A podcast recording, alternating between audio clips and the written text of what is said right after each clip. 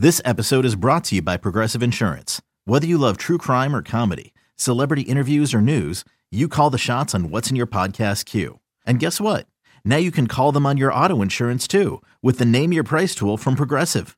It works just the way it sounds. You tell Progressive how much you want to pay for car insurance, and they'll show you coverage options that fit your budget. Get your quote today at progressive.com to join the over 28 million drivers who trust Progressive. Progressive Casualty Insurance Company and Affiliates. Price and coverage match limited by state law.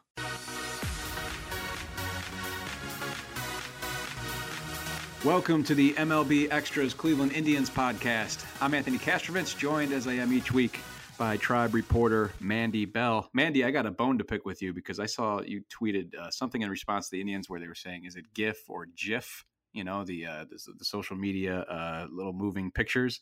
I say GIF. You say GIF. Yeah, so GIF is peanut butter. well, that's that's part of the appeal of saying GIF, as you think about peanut butter while you're saying it. So what you know, there are no uh, no no problems with that. I'm GIF, hundred percent. Team GIF, huh? Okay, well We'll just have to duke that out the rest of the year. But for now, we did have some movement on the Cleveland Indians front. No, it wasn't a trade involving a starting pitcher. It was a trade acquiring right-hander Nick Wittgren from the Miami Marlins. Uh, Wittgren had a solid showing uh, in relief for the Marlins last year. They had designated him for assignment. He's 27 years old, uh, 2.94 ERA last year in 32 appearances in Miami. Obviously, Mandy, uh, the, the bullpen um, know they're, they're trying to acquire some depth in that bullpen, and he's an interesting piece for them.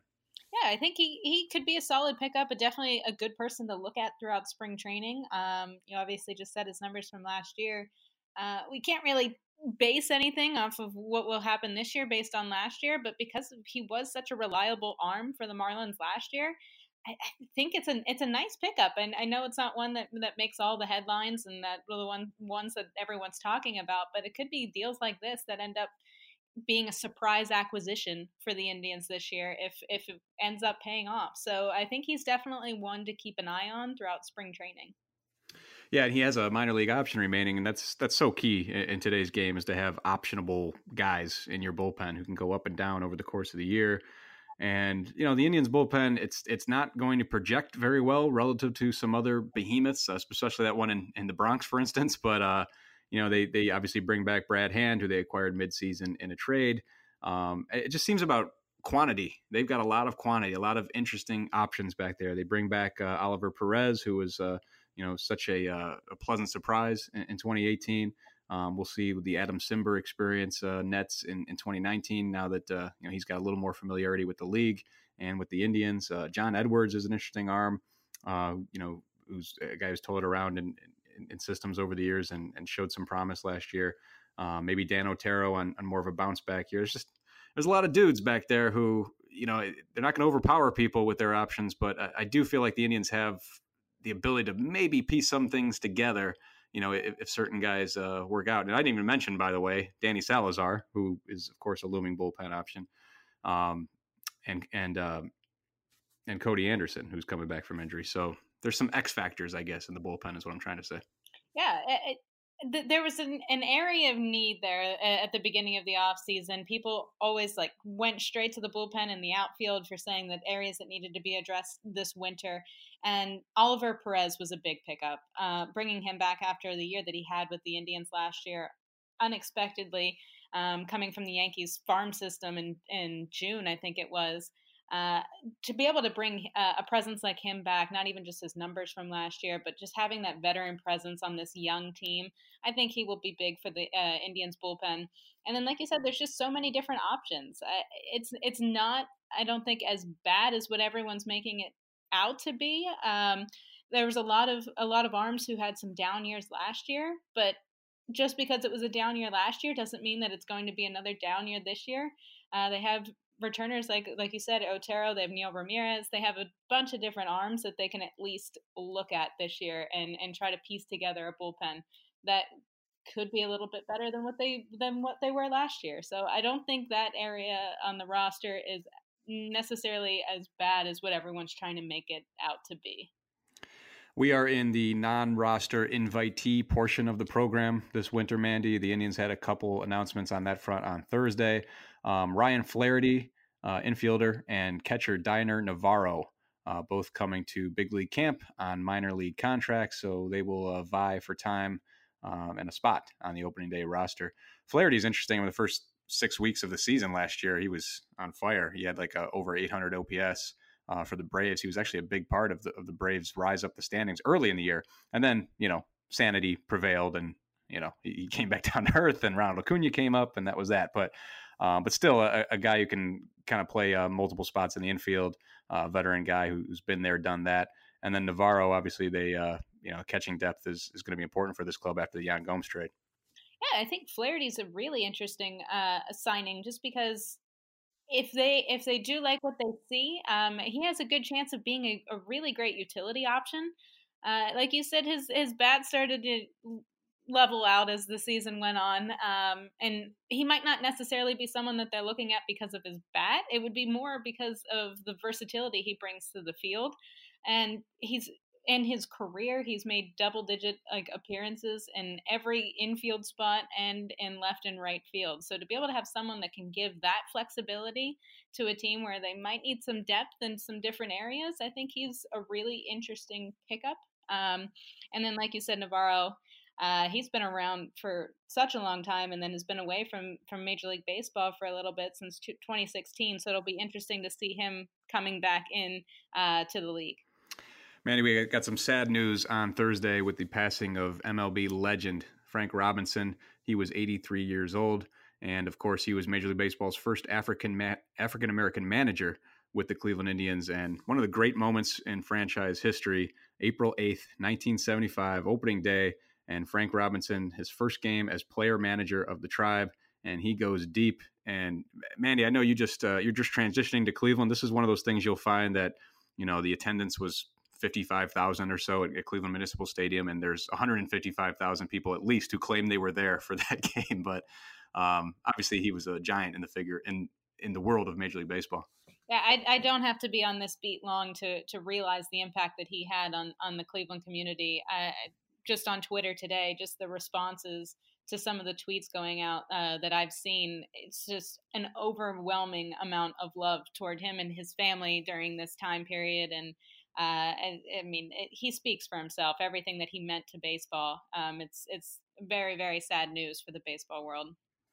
R.I.P. Frank Robinson. Uh, in much happier news, Sandy Alomar Jr. He was uh, on the stage at the Greater Cleveland Sports Awards on Wednesday. He received the Lifetime Achievement Award and uh, presented to him by former manager Mike Hargrove. You were there, Mandy. That was a pretty cool moment, I bet.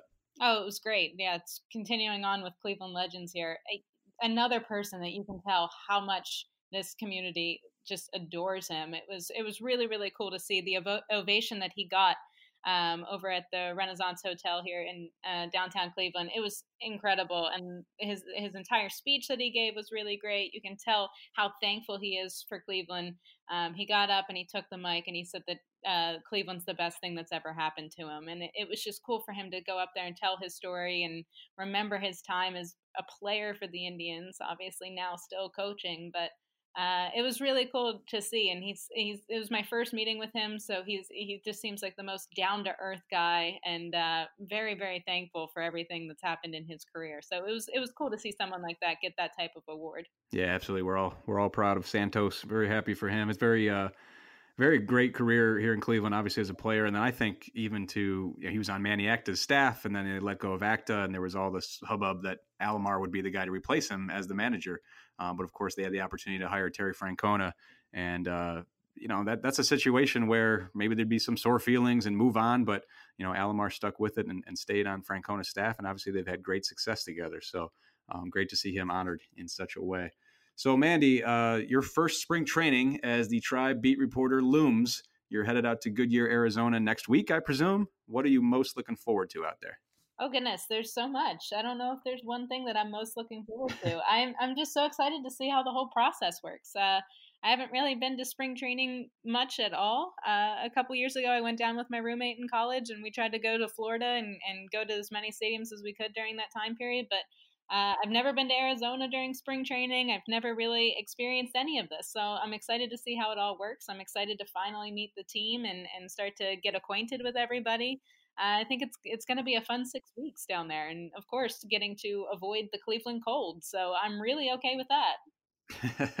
and you can take comfort in knowing you will not be the only uh, new body there in the uh, in the clubhouse in Goodyear, Arizona, when you report exactly. to work, because there's gonna be a lot of new faces in that room, a lot of get to know you uh, period going on there, and you'll be a part of that. Yes, I'm I'm definitely okay with that. As long as I'm not the only one lo- walking in with a little bit of a deer in the headlights look, I'm perfectly fine.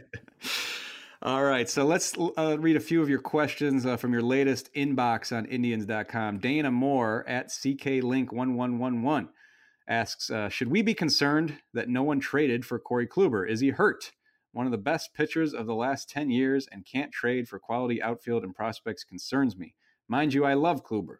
but I still can't believe it didn't happen. It's been fascinating to watch the progression of thought amongst the fan base. And I understand it. It went from like, you know, total alarm, uh, the even idea of trading a Corey Kluber to kind of, yeah, it's kind of like the stages of grief. You know, eventually a lot of people met acceptance, if not advocating for a trade uh, to bring in some young, exciting talent. But obviously, uh, you know, here we are heading to spring training and a deal to not get over the goal line. But what do you think of Dana's question? Uh, yeah, w- well, there's absolutely nothing to be concerned about. Uh, if this was a rebuilding time period for the Indians, which they've specified over and over again, this is not a rebuild, then it would be something that they would be trading him away for whatever they could get for him.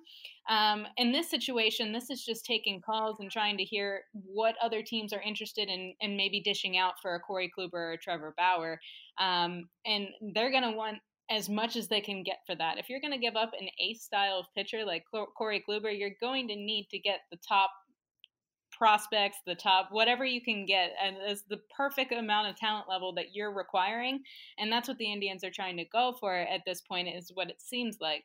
And so, just because that that hasn't been a match made in heaven yet, does not mean that there's anything wrong with Kluber. It doesn't mean that um, he's hurt in any way, shape, or form. It would just be the Indians know what they have and they know what they could get for him. And if they're not going to get what they want, they're going to keep one of the best rotations in the league intact. And um, so I think that's basically all it's been so far this offseason. Byron Lee Medlock at Medlock Lee asks, uh, "What are the odds of snagging Moose? That would be Mike Moustakas for third base." Yeah, that I just that's just not going to happen at this point.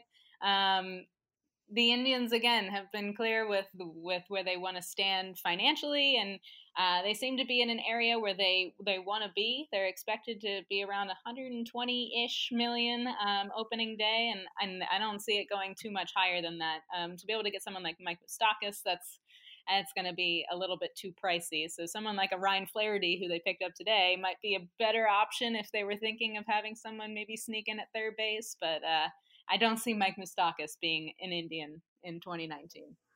And uh, Bacchus 35 asks, uh, does Eric Haas have a legitimate shot at catcher after the Kevin Plawecki acquisition?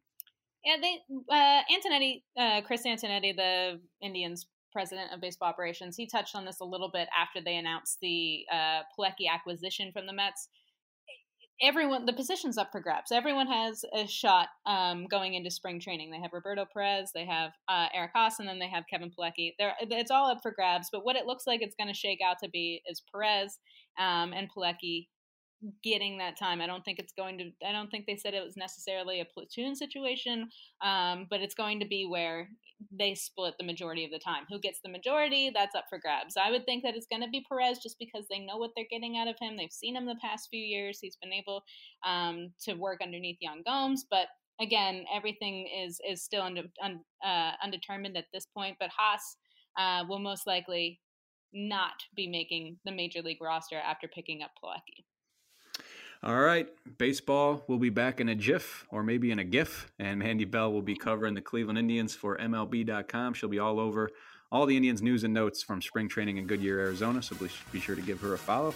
And uh, Mandy, thanks for doing this. We'll continue to check in with you throughout the spring. Yeah, and hopefully I can get you onto the GIF board by the end of this. Not happening. we'll try. Okay.